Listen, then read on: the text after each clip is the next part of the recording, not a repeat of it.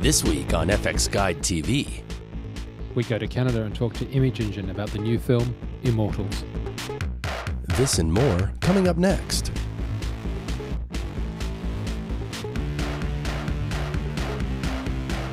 Hello and welcome to FX Guide TV. I'm Angie Dale. This week, in the spirit of 300, we go back to a mythical time with the new film Immortals and the team at Canada's Image Engine. The king, Hyperion, has declared war on all of humanity. If there is one human who could lead them against Hyperion, it would be Theseus. He does not fear danger. He fears only the failure to defend his freedom.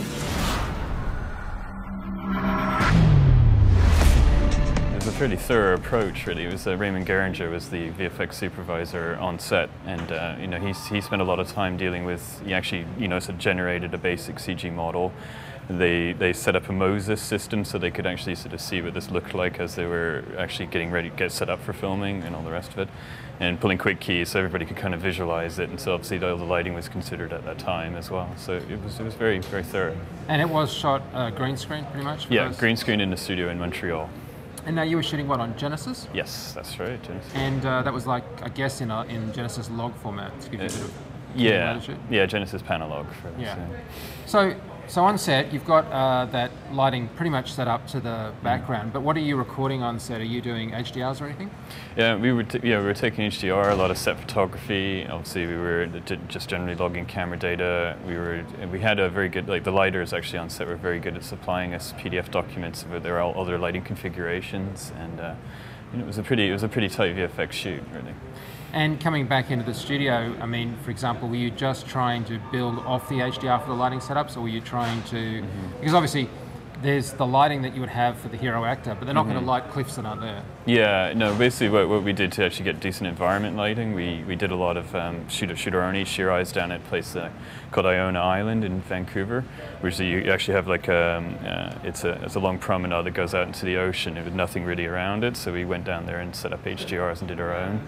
But we also ended up buying uh, an HDR package of basically about sort of 40 different lighting environments uh, from a guy called Dutch Skies Okay. and um, which gives us a whole library, which enabled us to sort of deal with evening, midday, morning, you know, all the, all the different sort of times of day. So Which begs the question: Were the skies that went in uh, Mm-hmm. just matte paintings you guys did, or were they photography? they, they, we basically, well, for I'd say for about 20% of the show, they were photography, and then the rest were matte painted. Because you actually had to put some like uh, eagles or hawks rather Yeah. into a, a hawk, a Yeah. hero hawk, into Yeah. a sky. Yeah, that's right. Yeah, it's um, initially started as, a, as it didn't really start as a very big deal. Our initial Hawk build was just supposed to be something that we kind of see from a distance. But as, as things progressed and there was a lot of storyline developments and changes, it actually became more or less a character. So our build obviously had to constantly be sort of improved upon so we could bring it closer to camera. And then we got to we actually have a point where we're looking through the Hawk's eyes at the set as well. So.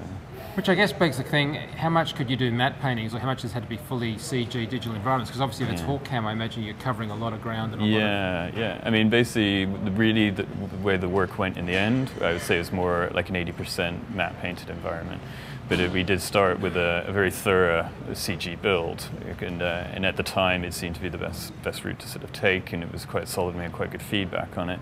But then, as things, there's different vendors working on it. There came with different looks and different ideas, and um, you know, so we had to kind of basically modify our stuff very quickly at the end, and really what it, that ends up being is a matte painted approach. So for the matte painting, were you starting out with the CG environment and then Yeah. outputting a bunch of stills that were painted over? Yeah, yeah, that's right. So what were you sort of modelling and rendering in? Uh, we were doing all the modeling in Maya and then rendering in 3Delight. And then uh, presumably it's still Photoshop after that, right? Yeah, that's right. Yeah. And so those are being done at, so you, you would have had plate photography at 1920 by 1080. How big did you make your matte paintings? Uh, just, well, there's a couple of shots where we had quite extreme camera moves, so we actually broke it down to three different camera positions and did them in about 6K, and one was done at 4K. But generally speaking, the, the rest of the work was managed at 4K.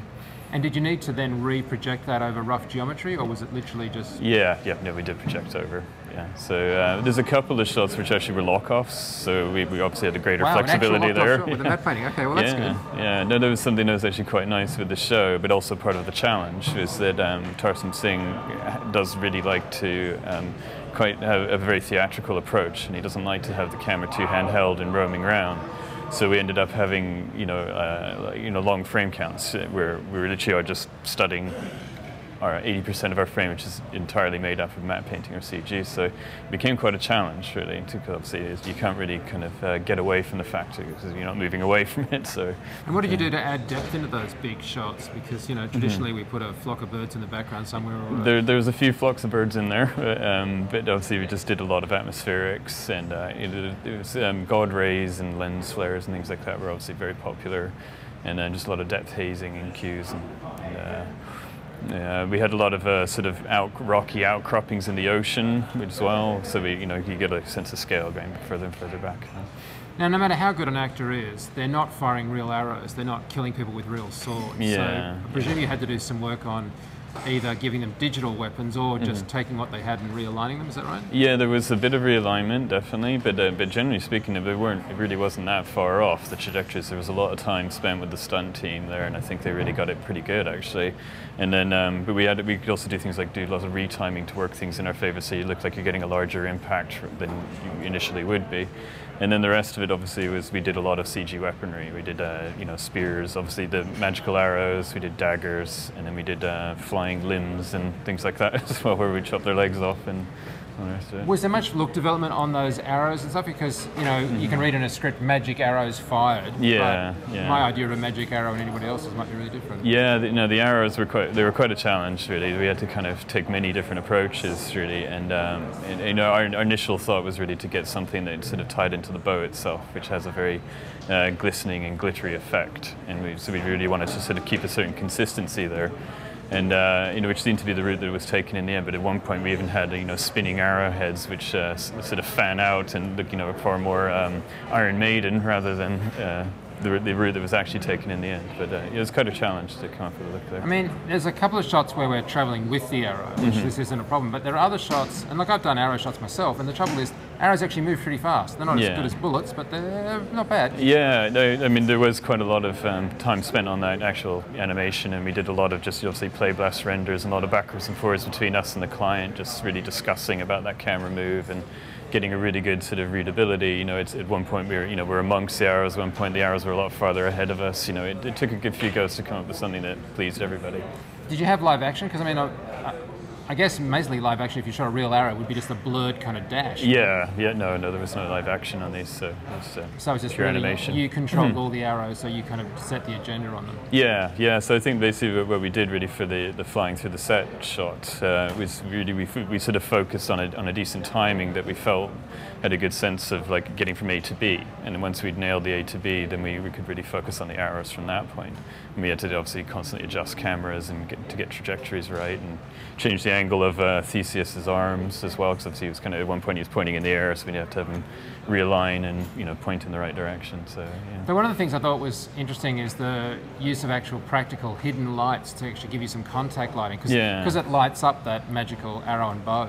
Yeah. It was, that was sort of a nice touch, I thought. Yeah, no, it's again, it was, a, that was Raymond Gieringer's idea. It was a, it was a great idea, and it, uh, the only real challenge for us was obviously there was a lot of there was cables that were basically run down So the length just of his explaining arm. what, what they actually had on his. On yeah, his- sure. We had a small LED, which is basically about you know um, half the size of the palm of your hand, and that was taped into his hand with a cable running down his arm. Right. And it literally there was somebody down on the ground manually turning on and off a switch as, as you know as, we're, as the director's yelling out action. Right, so the camera's on the far side of his arm, Yeah. and then he's literally lighting his own face Yeah, effectively. that's right. Yeah. Which was, which was great because it gave us a real, you know, nice natural lighting and uh, you know, Oh, yeah. some- something to match into.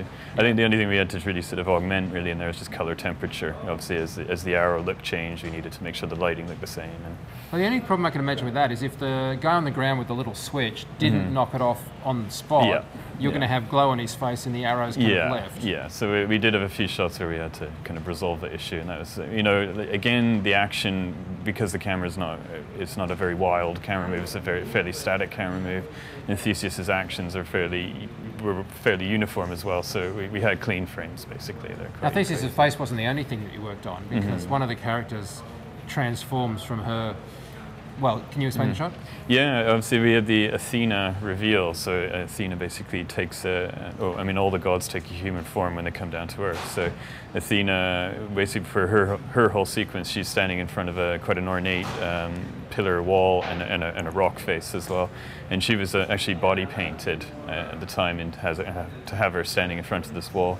The gag being that she knows that you can't see her straight away, and she over time sort of reveals herself. So basically, generally speaking, the paintwork was pretty good, but we had to do some augmentation to sort of get it to really look like she was blending in.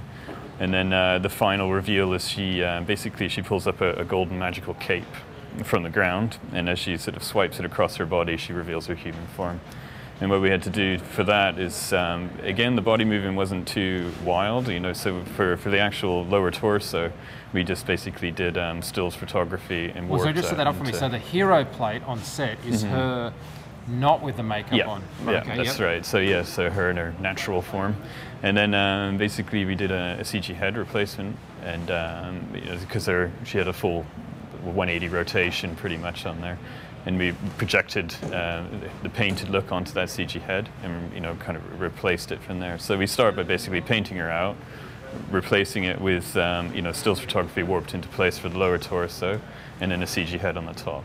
And then as all of that's run through basically a fractal effect with a lot of comp tricks to sort of get nice timing and all the rest of it. So, yeah, they're kind And what is your comp pipeline? uh, well, this, we're a full, you know, Nuke facility here. So, um, you know, it's Nuke Maya rendering in 3Delight for all the 3D side of things, and um, yeah, it's pretty much. Uh, So on a sequence like that, do you like to get like tons of passes out of CG for the nuke compositing, or do you like to nail it in the uh, renderer and then have sort Yeah. of less? Well, this, this this show was a bit of a challenge because it was kind of tricky to just get it perfect in the 3D in, in 3D. So basically, what we ended up doing is taking, I'd say, probably about six different variations of this kind of fractal treatment, and then one clean pass of her head. And then we have um, we have a good set of um, like default AOVs that we have available to us by rendering in 3Delight. Which we, we can end up with about sort of 40 AOVs if you want them all, but obviously we didn't really need the full extent on that one.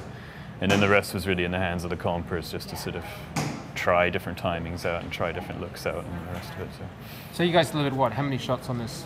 it was, uh, I think the total shot count was about 127. And then, even though some people may be seeing the film in stereo, you're actually doing a mono delivery for later Mm-hmm. Yeah. dimensionalization. Basically, we do we, we work, work on the basis of delivering mono, and actually most of the film wasn't shot stereo, but there, there, there was a chunk of it that was shot stereo. So, but um, but that sort of came later in the day after after our sequences were assigned to us, and basically then we did as a second delivery where we went back to the comps and broke them all down to, into different stages. Oh, right. And um, delivered you know passes to the stereo uh, facilities, which are being dealt with externally. I was wondering if I could ask you about uh, bidding jobs that are stereo, either this film in particular or just sort of generally, because this film's going out in stereo, but a lot of your deliverables were in mono, but what with the second? I mean, how do you actually handle that? How do you even bid it? Well, honestly, in the industry right now, it's a bit of a cumbersome process. Uh, I think uh, quite quickly the idea of delivering elements for post conversion is going to become more of a norm, and it'll get kind of a little bit more solid. But on this film, there was you know really quite a lot of back and forth that was required between us and the client.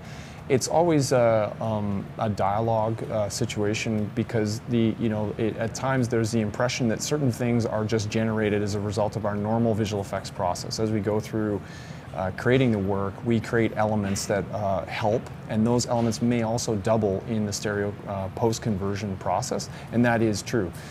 The uh, awkward part is that there's lots of elements that, that need to be created uh, brand new. Uh, and those obviously take artist time, disk space. Uh, they take you know increased use of licenses and so on. And that's really where a visual effects vendor generates our, our costs from. So I think it's it's more about uh, you know discussing those issues with with your your client and the productions that you're working with, and making them aware of what your actual costs are, and then uh, you know associating that to ultimately what their challenge is, which is um, trying to convert you know flat images into stereoscopic images in a believable way, and also in some cases a way that is that has the potential to undo a bit of the visual effects work that maybe was a cheat in 2D, um, and and really can't be uh, cheated in 3D. Yeah, it's the thing, isn't it? Because you know you, you literally can get away with, especially in rig removal and wire removal and stuff, that looks like something and it's obviously something else. Yeah, I think one of the most interesting things that we found was that the the easier the work was, uh, the more uh, incrementally expensive it was. Like some of the easier work was literally twice as expensive because we literally had to do things twice. Um, whereas with some of the other uh, more complex work, the actual sort of percentage increase in, in cost was actually quite marginal. Yeah, I think most people think that the expense is in uh, rendering for the second eye, but in fact the render cost isn't your biggest problem, is it? No, and I think there, there are ways to get around that. There's some savvy technology that we can do. Um, but you know, it was good for us to, to kind of wade into the post-conversion uh, issue, and I think we've got a much better understanding of, of actually how to communicate to our clients about uh, projects that do go through a post-conversion process. From a producing point of view for a second, in terms of deliverables, is it like working with another facility on the same visual effects shots in that obviously in that circumstance you'd be handing over elements and, mm-hmm. and assets, mm-hmm. or is it like just a completely different world of deliverables because they're finals? I think it. I think it honestly can be both. I think there's some uh, some shots that really require you to embrace the idea that you're working with another vendor to achieve another version of, of an effect, and you really kind of think of it that way. The effect is is working as a monoscopic effect, and then you need to achieve another version. And there's really quite a lot of back and forth and collaboration to achieve the result. And ultimately, it really doesn't matter who's doing the conversion and who's doing the primary effect, provided those people are in sync and work together to, to provide each other with uh, the correct feedback, the correct elements. Um, other shots are, are as, as much as delivering a matte and a path, pass and you're done. So there's not a lot of collaboration uh, in, in that respect. So how are you doing your reviews? Because obviously, in one sense, of course, you're completely doing what the director wants in terms of the creative vision of the mm-hmm. film, but obviously you're dealing with this, the overall supervisor. Mm-hmm. Was uh, in this film something that you had you could do locally? Were you using CineSync? I mean, how did you actually go through the process of? Uh, well, the film was shot in, in Montreal, uh, posted in Los Angeles, and the work was done in uh, Montreal, Vancouver, and uh, San Francisco and LA. So the, the, the work was done pretty much all over the place, and the production uh, folks that we were interacting with was primarily Raymond and Jack Geist, Sean Nolan on the producing side. Um, were literally in, in all of those locations at, at all times, primarily Montreal and, and, and Los Angeles. So uh, constant CineSync, constant conference calls, uh, secure FTP, file transfer, um, and the normal way that people in Vancouver have uh, gotten used to working over the years because of its, uh, you know, our, our physical position being uh, where, where we're at. Um, same time zone as Los Angeles, but uh, you know we work on projects all, all around the world. Um, our team, Simon uh, Hughes and, and Jordan Benwick, worked with uh, our R&D department to write a couple of uh, kind of custom tools that were very specific to Immortals, and that had more to do with the lookup. Um, there was a, a pretty aggressive grading uh, process Who going doing on. The grade? The grade was done at uh, um, by Lionel in in, uh, in Montreal at Technicolor, I believe. Okay.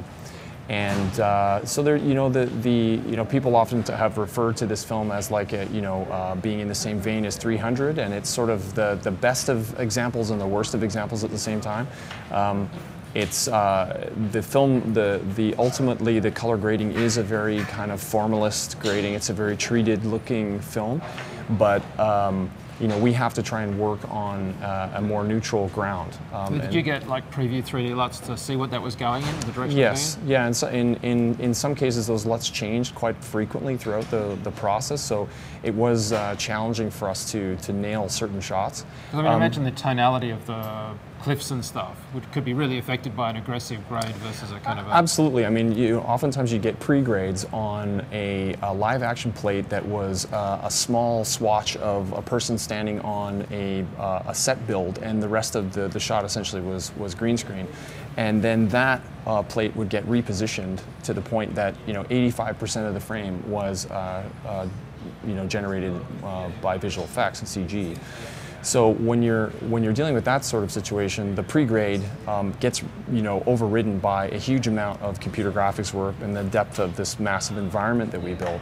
Um, so oftentimes th- those kind of situations can be really challenging. Um, I think the more challenging part for us in terms of the, uh, quite apart from the camera format, was really just that our work existed in, in pretty much every reel in the film.